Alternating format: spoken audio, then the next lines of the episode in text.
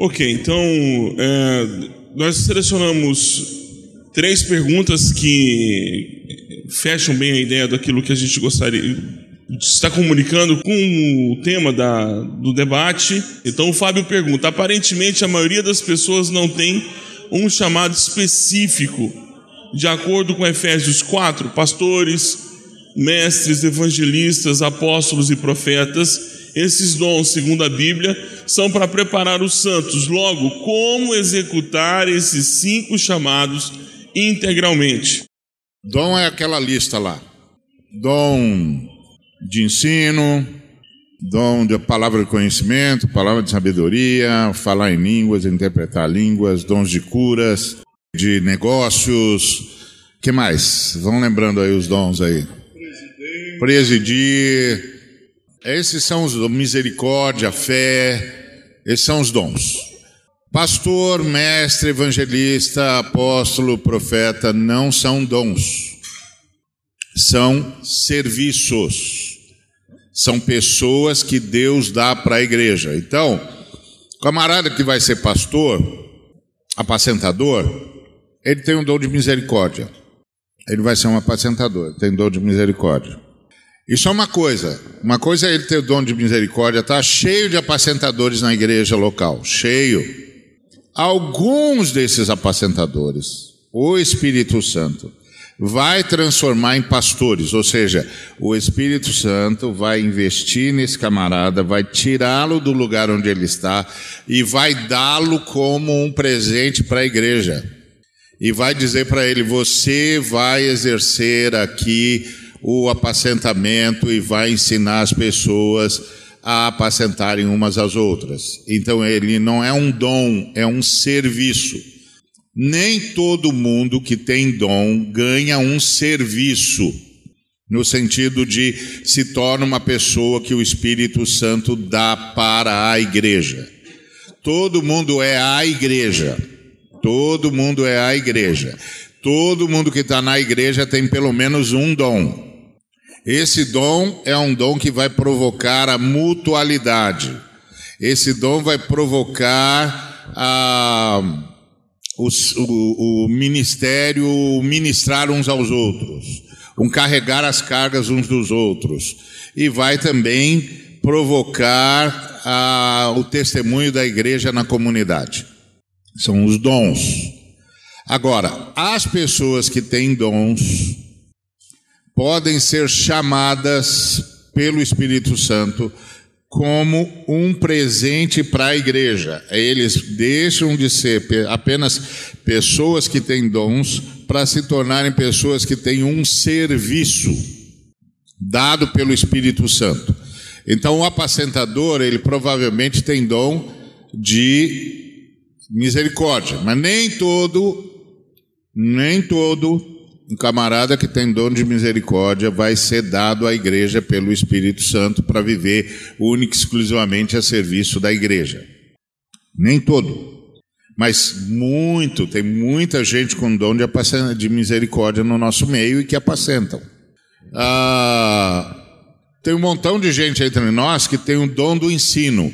Nem todos os que têm dom de ensino vão ser dados à igreja como mestres. Tá certo? Nem todos que têm dons de ensino vão ser dados à igreja como mestres. Quando eles forem dados à igreja como mestres, eles ganham uma, um serviço. O serviço deles é, a partir do seu dom como mestre, aperfeiçoar os santos, para que os santos apliquem os seus dons segundo a vontade de Deus. Nem todo mundo que é tem palavra de sabedoria, é, vai ser evangelista, tá certo? Vai ser dado à igreja como evangelista, mas alguns vão. Nem todo mundo que tem o dom de presidir vai ser dado à igreja como apóstolo. E nem todo mundo que tem o, o dom da palavra, uh, do conhecimento, que sabe exatamente qual é a vontade de Deus, vai ser dado à igreja como profeta. Então, esses cinco elementos de Efésios 4 não são dons, são ministérios, são serviços. A uns Deus deu à igreja como apóstolos, como profetas, como evangelistas, como pastores, como mestres. O Espírito Santo deu essa pessoa para a igreja. A pessoa é do Espírito Santo, o Espírito Santo pega o, o, o, o capelete uh, e diz: Você, estou dando você para a igreja. Você vai agora fazer o seu trabalho de forma que a, a igreja vai aprender com você como é que se faz o trabalho de evangelista. E você vai ajudar os que têm esse dom a exercerem esse dom, que têm o dom, a palavra de, de, de conhecimento, de sabedoria, como é que usa essa palavra de sabedoria para trazer as pessoas para Cristo? Você vai inspirá-los. É outra história. Então, essa, é a primeira confusão.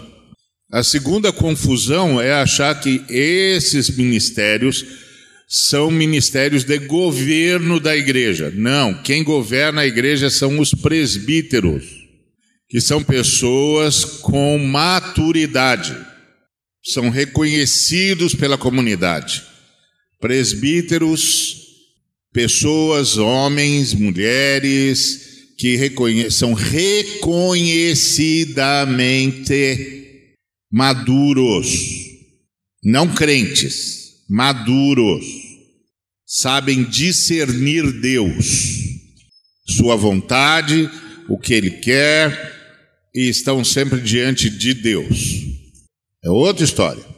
Então, ah, esses serviços existem para aperfeiçoar os santos a desempenharem bem os dons que receberam, porque os dons que receberam são as ferramentas com as quais eles executam o serviço que precisam executar no reino. Então, essa é a ideia de Efésios 4:11. A pessoa por ter esse serviço, ele não é melhor do que ninguém. Verdade. E isso precisa ficar claro. Por que, que precisa ficar claro? Porque as pessoas que têm esse serviço acham que é melhor do que o povo. E isso está errado. E o Ari, há muitos anos atrás, quando eu era jovem ainda, e o Ari estava falando.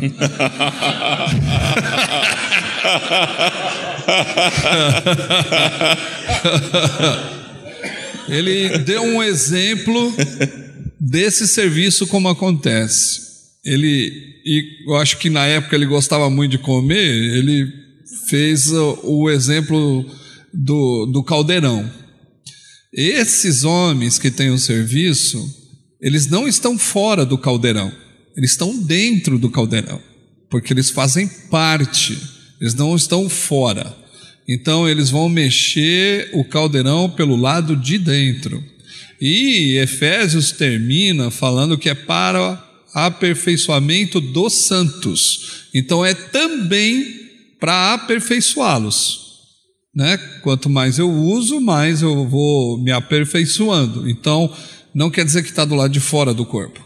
Tem que estar no corpo. Ontem o Carlinhos já falou um pouco sobre isso, ele, o que ele vai dizer. Mas gostaria que falasse um pouco sobre a crítica que a missão integral tem recebido de várias igrejas, porque sempre que falo sobre a missão integral, as pessoas automaticamente pensam que essa teologia está mudando o evangelho e colocando o pobre acima da pregação. É a pergunta do Samuel Salsanavicius via Facebook. Olha, a pregação do evangelho é apresentar Jesus. E, e Jesus foi que disse que o Espírito do Senhor está sobre ele porque ungiu para evangelizar os pobres, não fomos nós. Eu gostaria que Jesus tivesse dito: O Espírito do Senhor está sobre mim para evangelizar os ricos e para os ricos cuidarem de todos os meus evangelistas, dando para cada um deles um BMW. Eu acharia legal, eu não tenho nada contra o BMW, eu acho um carrão. Mas não foi isso que Jesus disse. Jesus disse: O Espírito do Senhor está sobre mim, pelo que me, me ungiu, porque o Senhor me ungiu para evangelizar os pobres. Porque o reino de Deus é para ser buscado, o reino de Deus é a sua justiça. A justiça do reino de Deus é uma nova realidade onde todo mundo desfruta de tudo que Deus é e de tudo que Deus doa. Para ele, ele desfrutar de tudo que Deus é, ele tem de se converter. Para ele desfrutar de tudo que Deus doa, tem de haver solidariedade. É essa aí a mensagem de Jesus. Agora, a briga do camarada que diz que a gente coloca o pobre acima da pregação é que a gente diz o seguinte: se você se converte, você se converte para um evangelho que busca justiça. E o evangelho busca justiça. E justiça é uma nova realidade onde todos desfrutam de tudo que Deus é e todos desfrutam de tudo que Deus doa, e isso acontece na equidade, na igualdade. É o que eu posso fazer, gente.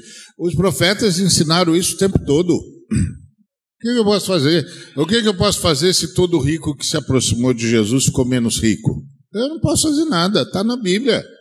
Um dividiu bens para os pobres, o outro teve de repartir. Oh, se você é rico, não se converta. É, fazer igual o Mário ontem. Não faça isso, não venha, você vai perder dinheiro aqui. Primeiro que você vai abrir mão de todo o sentido de posse, porque você vai aprender que você é apenas mordomo e que tudo é de Jesus e que você está administrando as coisas para Jesus e você tem de administrar do jeito que Jesus mandar. Ponto. Então você vai perder dinheiro, cara. Primeiro você vai perder a posse, não é mais seu, é, do, é de Jesus. É lógico que, né, que é de Jesus, até você não é mais seu, você agora é de Jesus. Então, se você é de Jesus, o que é que você tem que não é de Jesus? Nada. É óbvio, é só a lógica, não precisa nem de grandes espíritos revelacionais, não. É lógica. Você não é de, não é de Jesus? É. Então o que, que você tem que não é de Jesus? Nada, então. Nada, você não tem nada. Tudo é de Jesus. Então você vai administrar do jeito de Jesus. Ponto. Já perdeu. Perdeu a posse. Perdeu, Playboy. Perdeu. Já perdeu. Depois Jesus vai começar a dizer para você: faz isso, faz aquilo, faz aquilo, faz aquilo, faz aquilo. Não, mas eu não acho que esse é o melhor investimento. Não perguntei, estou mandando você fazer. Faz isso. Uma vez eu vi um cara, estava na Nicarágua, e eu perguntei para ele assim: Você trouxe dinheiro para ajudar os irmãos aqui na Nicarágua? Ele disse: Trouxe. E o dinheiro que você trouxe vai dar para construir muitas casas para os irmãos, como você disse? É, ele disse: É, vai dar para construir muitas casas para os irmãos. Eu disse: Puxa, você, sua comunidade já tinha feito uma campanha? Ele falou: Não, não fiz campanha nenhuma. É, mas é, você está em um grupo aí, né? É. E todo mundo do grupo fez a mesma coisa que você? É, a mesma coisa. A gente vai construir um montão de casa para os irmãos. É, puxa. Mas vocês tinham dinheiro em caixa? Não, claro que não. Por que, que igreja ia ter dinheiro em caixa? Ué, ué, mas com que dinheiro que vocês vão construir essa casa? Aí ele falou para mim, com o dinheiro de Jesus. É, tá, legal, mas qual é o dinheiro de Jesus? Aí ele falou: qual o dinheiro de Jesus? Que dinheiro que Jesus tem? Eu falei: não, quem perguntou fui eu. Eu perguntei primeiro, não me, não me enrosca não.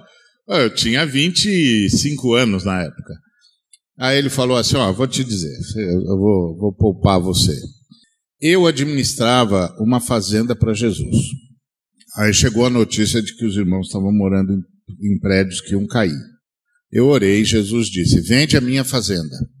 Pega o dinheiro, vai lá e constrói casa para os meus filhos. Eu peguei e vendi a fazenda de Jesus e trouxe dinheiro. Aquele cara lá administrava uma concessionária de automóveis para Jesus. Jesus disse: Vende a minha concessionária. Ele vendeu e trouxe. Aquele lá administrava um apartamento para Jesus. Jesus disse: Vende o meu apartamento e vai lá e faz casa para os irmãos. E eu, assim, né? Imagina a minha cara. Hã? Aí eu fiz a pergunta que não devia fazer. Mas eu fiz, eu não, eu não aguentei e eu fiz. Eu falei, e quando vocês voltarem, como é que vai ser? Aí ele virou para mim e disse assim: Você não acredita que Jesus é o Senhor, né? Eu falei, pronto, começou a ofensa. Aí. Não dá para dar trela para esses caras, porque os caras já ofendem você. Não, claro que eu acredito que Jesus é o Senhor. Ele falou, então, Jesus é o Senhor. Se ele quiser que eu administre outra fazenda para ele, ele vai me dar. Se ele quiser que o meu amigo lá, o meu irmão lá, administre outra concessionária para ele, ele vai dar. Jesus é o Senhor. Ele não é o Senhor porque a gente crê nele. Ele é o Senhor porque ele conquistou tudo e ele é dono de tudo. Então, se ele quiser, ele me dá. Se ele não quiser, não dá. Eu já, eu já sou dele mesmo, ele faz comigo o que ele quiser. Não é eu faço o que eu quiser com o que é do Senhor. O Senhor faz o que quiser com o que é dele e isso me inclui. Eu nunca esqueci isso. Nunca esqueci. Eu tinha, hoje eu estou com 59 anos, já meu, daqui a, a seis meses eu, viro sex, é, sexagenário. eu tinha 25 anos. 25 anos. Eu sou capaz de lembrar a fisionomia do irmão. Eu nunca esqueci isso. A fala com aquele irmão mudou a minha visão da fé cristã. Aquele irmão me salvou. Então, essa é a lógica cristã. Então, não é que a gente é, põe o pobre acima da, da, da pregação, a gente põe, faz o que Jesus disse. Jesus disse: buscar em primeiro lugar o reino de Deus e a sua Justiça. Não foi, ele, foi ele que falou? Ou eu li errado? Não está na Bíblia isso aí que eu falei? Qual é a justiça? Justiça é uma nova realidade onde todos desfrutam igualmente de tudo que Deus é e de tudo que Deus doa. Para desfrutar de tudo que Deus é, tem de, de, de se converter. Por isso nós pregamos.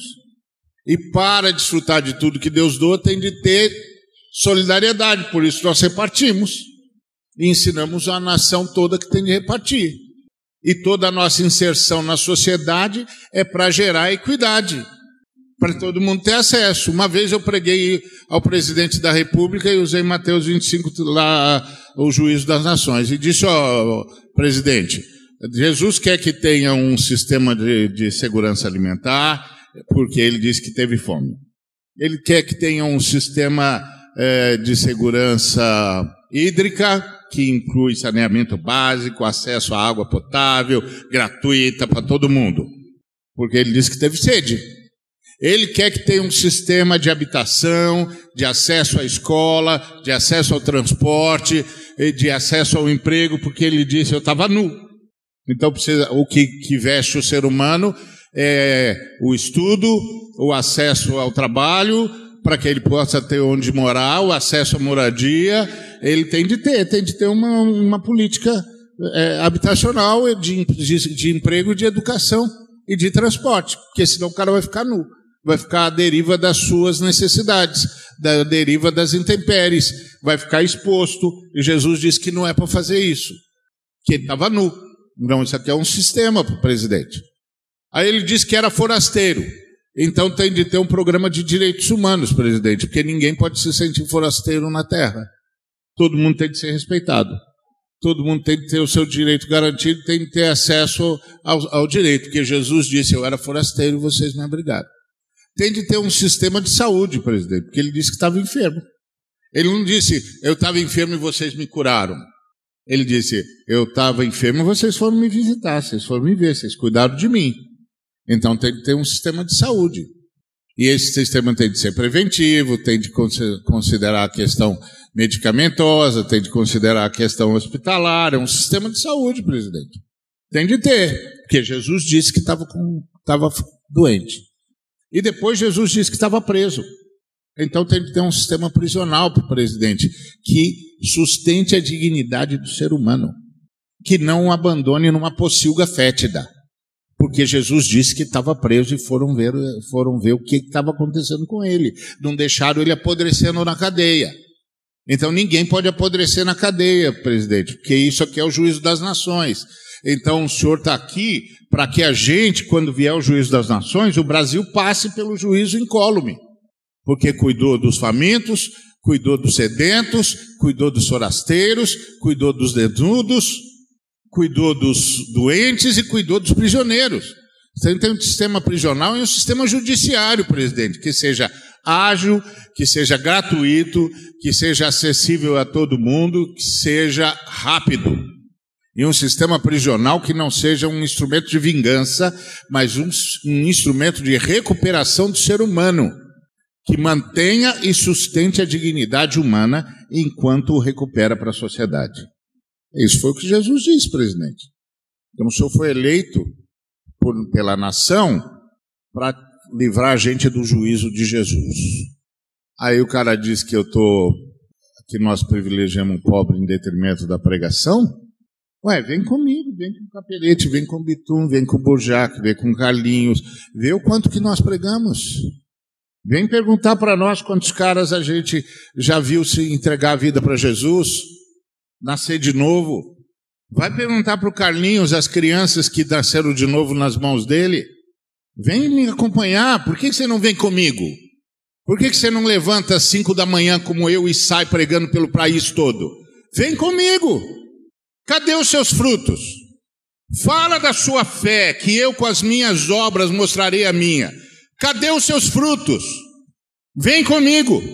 Eu vou mostrar para você quantas igrejas Deus já me usou para fundar. Eu quero saber quantas você já fez. É um bando de gente desocupada fazendo críticas vazias, tentando desqualificar quem está morrendo para servir o Senhor e não está achando que está fazendo nem a sua obrigação. Se, você, se esses caras começarem a pregar o Evangelho, eles vão esquecer da gente, porque eles vão nos acompanhar, porque não tem ninguém que fala nesse movimento que viva outra coisa senão o evangelho de manhã, de tarde, de noite. Não tem ninguém que participa desse movimento que não tem uma lista de igrejas, uma lista de pessoas que entregaram a vida para Jesus porque eles foram lá. Isso sem contar os que vão diretamente no inferno trazer os travestis, as prostitutas. Isso é um absurdo. Isso é um absurdo. Aí a gente tem de fazer essa loucura aqui de dizer para as pessoas: ó, oh, o nosso trabalho. Que a gente faz o possível para não ficar mostrando e não ficar falando, porque a glória é só do Senhor Jesus mesmo, é Ele que faz, é o Espírito Santo que faz, a glória é dele, não é nossa. Então eu estou ficando cansado. Eu estou ficando cansado. Estou ficando cansado dessa gente que não faz nada. Essa gente que ganha salários milionários. Essa gente que fica nas suas mansões e vem criticar a gente porque a gente mora na favela e continua pregando o evangelho. Um dia desses um cara disse para mim assim: "É, você você fica falando dos pobres, por que, que você não dá a sua casa para os pobres? Dá a casa maravilhosa que você dá, eh, do, uh, vive para os pobres, para eles viverem, fazerem uma ocupação. Eu disse para ele, meu filho, eu já vivo numa ocupação. Eu já vivo numa ocupação. Do que, que você está falando? Hein? Vem você aqui, eu quero ver se você vive onde eu vivo. Esse é o problema. Por causa dos televangelistas, esses milionários pregando, gastando dinheiro e fazendo o povo pagar as dívidas deles, eles acham que todos os pastores de Cristo são assim. Mas tem muito pastor de Cristo morando em ocupação, morando em favela, morando com os pobres, vivendo entre os pobres e pregando o Evangelho de nosso Senhor e Salvador Jesus Cristo, porque o Senhor vem nos buscar e vai julgar os vivos e os mortos. Então esse negócio realmente me irrita. Me irrita. Você não gosta da nossa mensagem? Fica à vontade. O reino é amplo. Tem espaço para todo mundo. Agora, não vem, não vem nos acusar daquilo que nós não somos e daquilo que nós não fazemos. Então eu entendo a dor do irmão aí que fica ouvindo essa, é o Samuel que fica ouvindo essa ignomínia aí. Samuel, nós só estamos tentando e não estamos conseguindo porque somos falhos, absolutamente falhos. Mas nós só estamos tentando pisar nas pegadas do Senhor Jesus. Amém. Então, primeiro nós não estamos colocando o pobre acima da pregação, porque a nossa pregação é o Cristo crucificado. Agora, toda pregação que tem o Cristo crucificado tem uma ação. E essa ação tem que começar daquele que prega. Porque se não começar daquele que prega, não adianta pregar. Então eu acredito que aquele que entendeu que a vida dele está crucificada com Cristo, como Paulo fala, ele não tem outro olhar a não ser para aquele que sofre. Porque se nós estamos crucificados com Cristo, nós temos que entender o sofrimento do outro. Como que uma pessoa abastada sofre? Olhando para um sistema que mata, olhando para um sistema que é desigual, onde poucos têm muito e muitos não têm nada para viver. Nós vamos escolher quem? Se Jesus, quando ele passou pela terra, ele nasceu na manjedoura, pobre. Quando ele andou pela terra, ele escolheu aqueles que não eram escolhidos para viver. Como que nós vamos dar prioridade para aqueles que o Cristo não deu? Eu não consigo entender. Mas ao mesmo tempo, quando Cristo passa, sempre tem alguns ricos que perguntam: como eu faço para herdar a vida eterna? E Jesus vai responder: como faz? E ele sempre traz esses caras para a terra. Então, vai, vende tudo, dá aos pobres. Parece que a vida eterna está ligada com algum fato que a pessoa faz na terra, com alguma bondade que você tem para com o outro.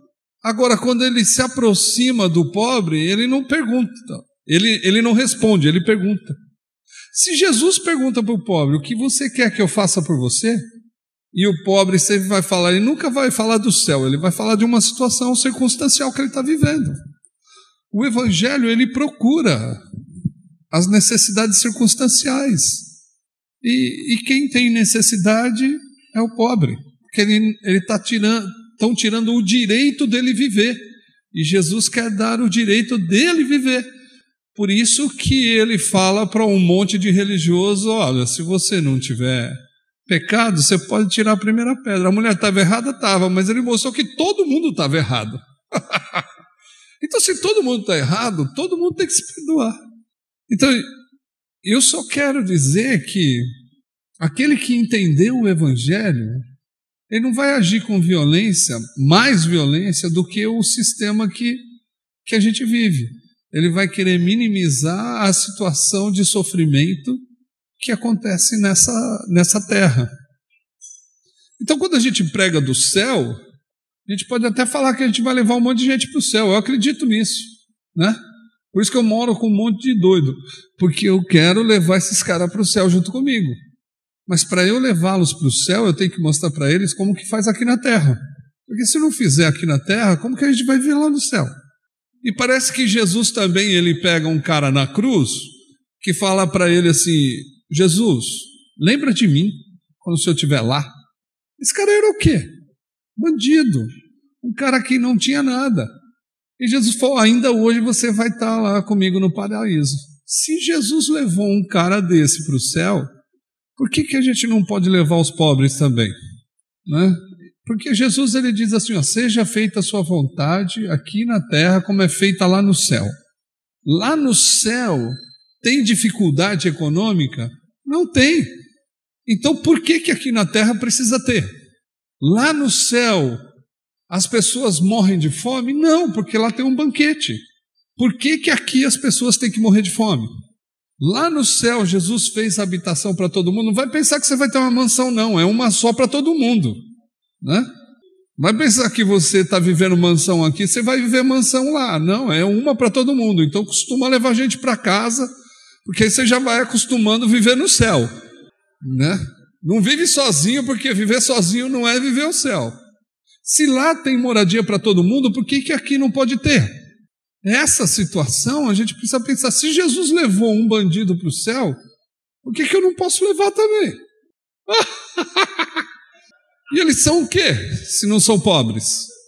Então Jesus ele veio evangelizar os pobres, é papel dele e é papel da comunidade que segue Jesus. Quem segue Jesus vai anunciar boas novas aos pobres. Como que eu anuncio as boas novas ao pobre? Eu vou falar para ele enquanto ele não tem o que comer?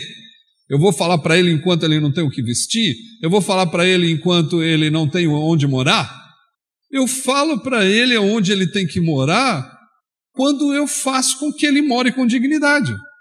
Então eu tenho que fazer alguma coisa para ele perceber o Evangelho. Então o Evangelho não é só falar. E esses caras que fazem tudo isso, eles estão querendo se omitir da responsabilidade do fazer. E o Evangelho é o fazer.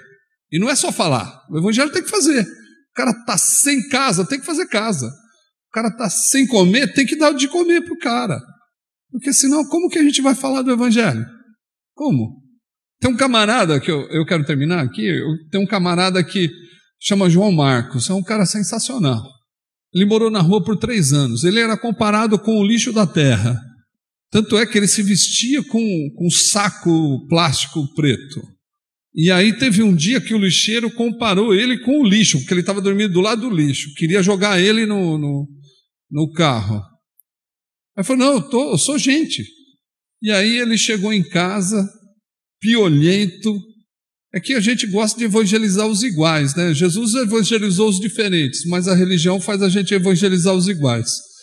Aí ele chegou piolento, sujo, fedido, um fedor desla, desla, é, lascado. A gente acendeu os ventiladores, o fedor falou: Não vou sair daqui. Então aí desliguei o ventilador, pus o cara para tomar banho, ele tomou banho e tal, fez tudo o que tinha que fazer. Quando ele desligou o chuveiro, eu falei assim: Toma outro que faz muito tempo que você não tomava. Aí ele tomou, fez a barba tal. Aí fui lá, dei um abraço nele, já tinha dado um abraço, dei outro abraço nele. Aí fizemos uma comida para ele com um monte de mistura. Assim, a gente tem várias misturas: ovo duro, ovo mole, ovo mexido, ovo batido. E aí nós demos para o cara.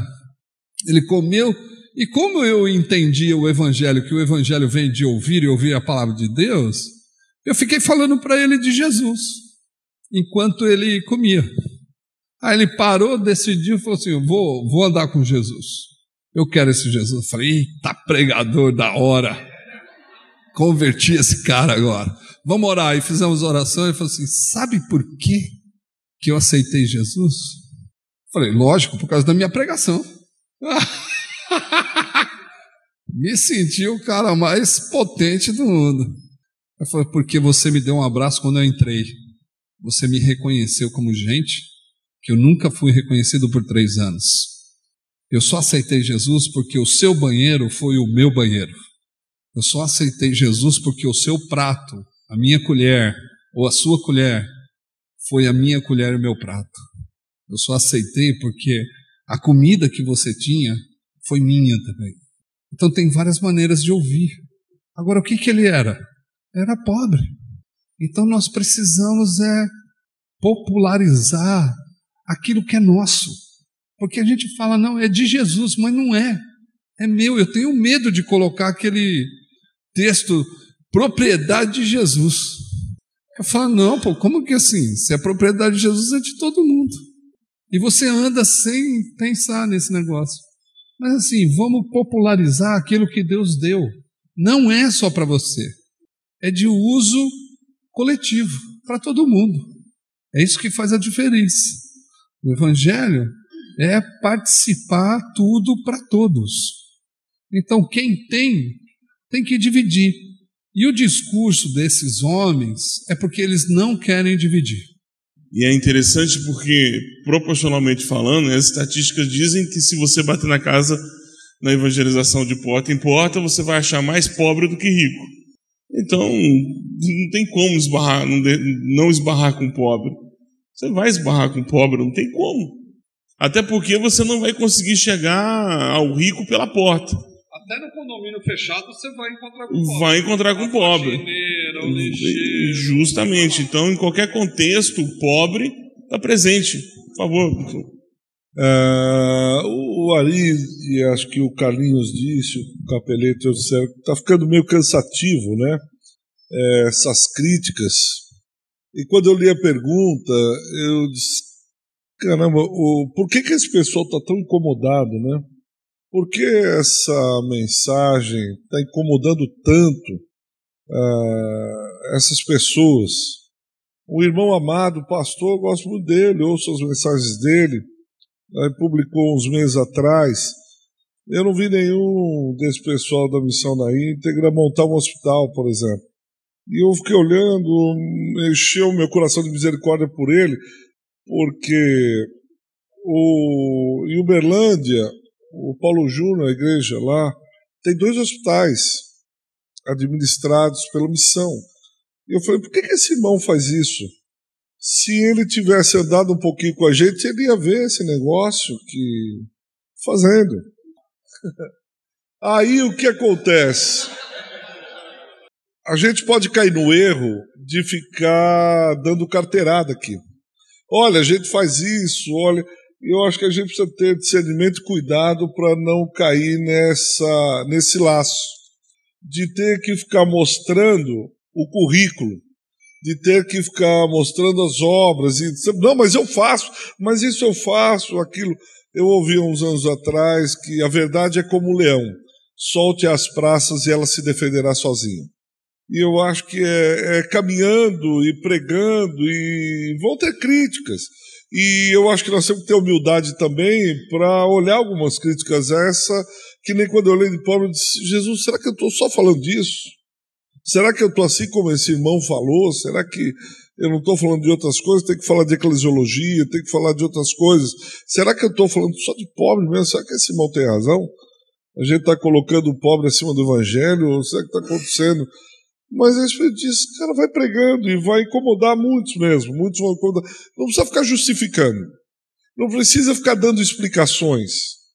Para gente que talvez nem conheça a gente, nem saiba, saiba quem é você, quem sou eu, o que nós fazemos. Um irmão aqui sugeriu pela internet que esse pessoal da missão na íntegra não pega o dinheiro da viagem dos preletores e de comida e dá para os pobres. Aí eu caí na tentação, né, de falar assim, cara, nós tivemos uma reunião e cada preletor vai pagar a sua passagem e as suas despesas. E se esse irmão tivesse andando com a gente, ele saberia, porque deu prejuízo. E nós vamos ter que pagar cada um a sua, vamos ter que levantar uma aqui entre nós mesmos. Por que, que esse irmão, se ele estivesse com a gente aqui e conversasse com a gente, ele saberia disso.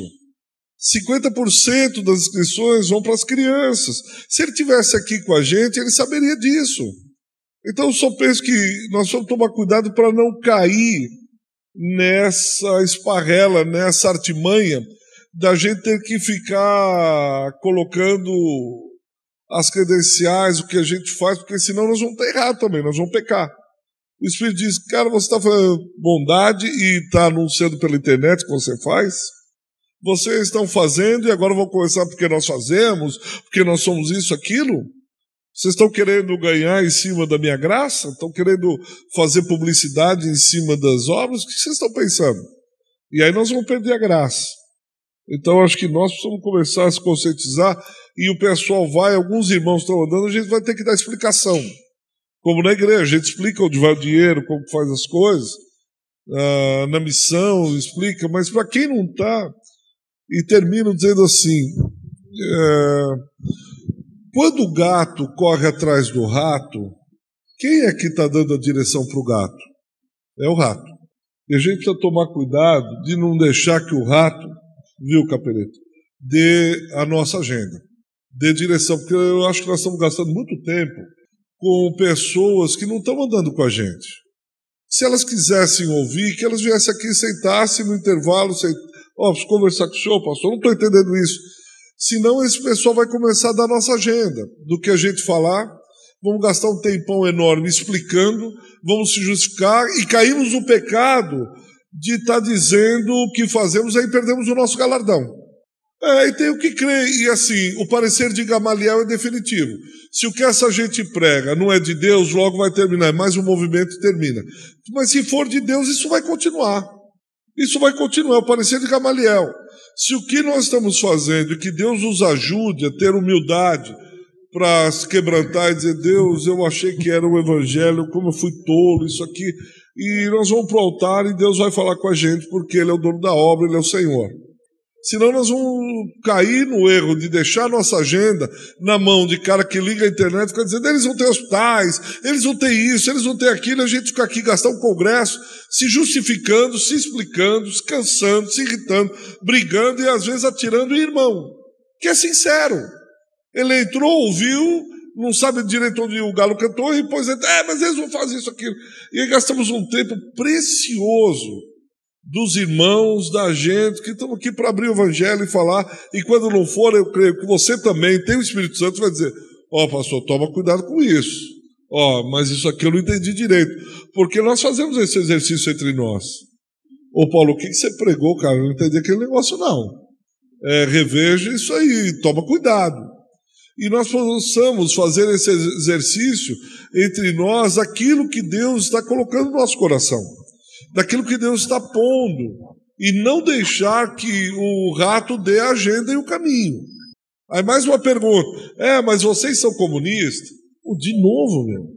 Outra vez. Oh, mas de novo vocês vão. Aí nós vamos aqui nos fóruns e tal, justificando a quem não está aqui, quem não está pagando o preço, quem não crê naquilo que a gente está falando, que não entende nada e só fica buzinando, os corneteiros de campo de futebol. Verdade. É corneteiro de campo de futebol dando agenda para gente. Então, só cuidado com o que o Espírito está dizendo, ó. Vamos aqui maneirar com isso, com aquilo outro. E olha, isso vai acabar porque nós estamos construindo um outro templo de Salomão, vai dar é tudo verdade. certo. Verdade. Então os caras vão poder fazer turismo verdade. e pronto. Então, é, exatamente. Tá, vai, isso tudo vai acabar a hora que a gente tiver o nosso. Mas quando você voltar daquela férias de descanso em Miami, você responde os seus e-mails. É, é, é, fica até chato, né? Ficar falando tantas vezes sobre isso, né? Mas é, infelizmente, pessoas que fazem comentários a partir de comentários. Então, são pessoas que leem muito pouco.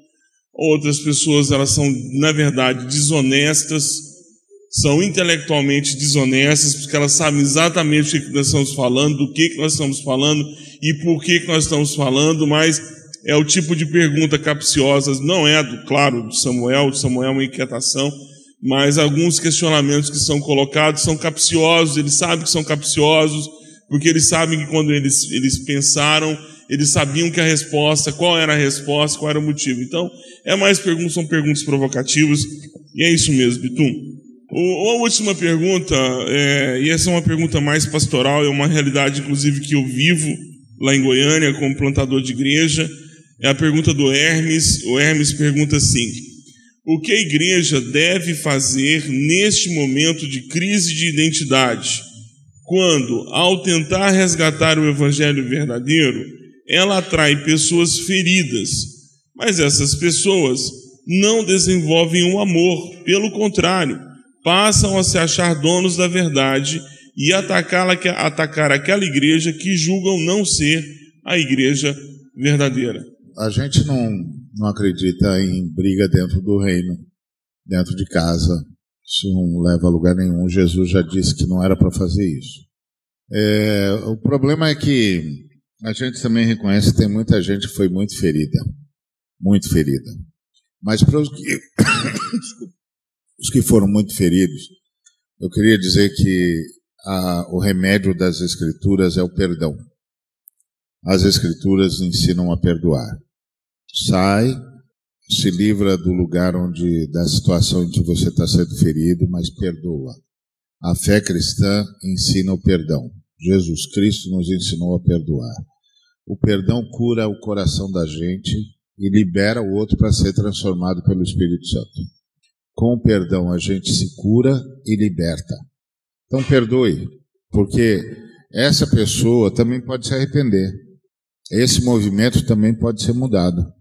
Ah, então, não perca a fé no poder extraordinário do Espírito Santo de mudar a história, de mudar gente na história e mudar a história de gente e de movimentos. Então, eu entendo que tem gente que foi muito ferida mesmo, mesmo. Já encontrei pessoas que chegaram muito próximo da loucura, de tanto que foram feridos.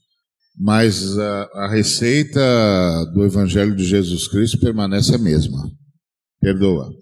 Perdoa, sai do ambiente onde você está sendo ferido, vai para o ambiente onde você está sendo agora abençoado com o Evangelho da paz, e mas perdoa, perdoa, porque o ambiente do reino não é um ambiente de vingança, em primeiro lugar. Segundo lugar, não é um ambiente de juízo, porque o dia do juízo ainda não chegou. O Senhor nos deu a palavra da reconciliação. Apóstolo Paulo, pelo Espírito Santo, nos disse: Deus estava em Cristo reconciliando consigo o mundo e não imputando aos homens as suas transgressões, e nos conferiu a palavra da reconciliação. Então, perdoa, uh, ora pelos irmãos que estão laborando em erro, para que eles voltem à sensatez e coloca diante de Deus os nossos irmãos, oramos por eles, porque nós também não temos um juízo para eles.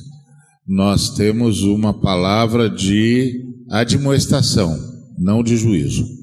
Pedimos a eles que reconsiderem, mas nós não os julgamos.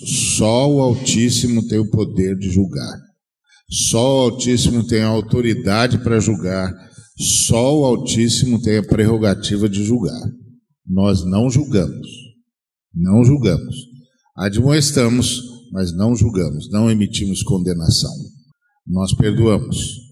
Porque é assim que nós fomos perdoados. Não é nenhuma benemerência da nossa parte, não. É só uma questão de que o Senhor Jesus disse isso. Ele perdoou, a gente perdoa. Ponto. Então, eu entendo, é, tem muita gente machucada mesmo, mas o caminho do juízo não é caminho de cura. E ainda o dia do juízo ainda não chegou. Agora nós estamos numa época da graça. Em todos os lugares, Deus está oferecendo aos seres humanos a oportunidade de se arrepender.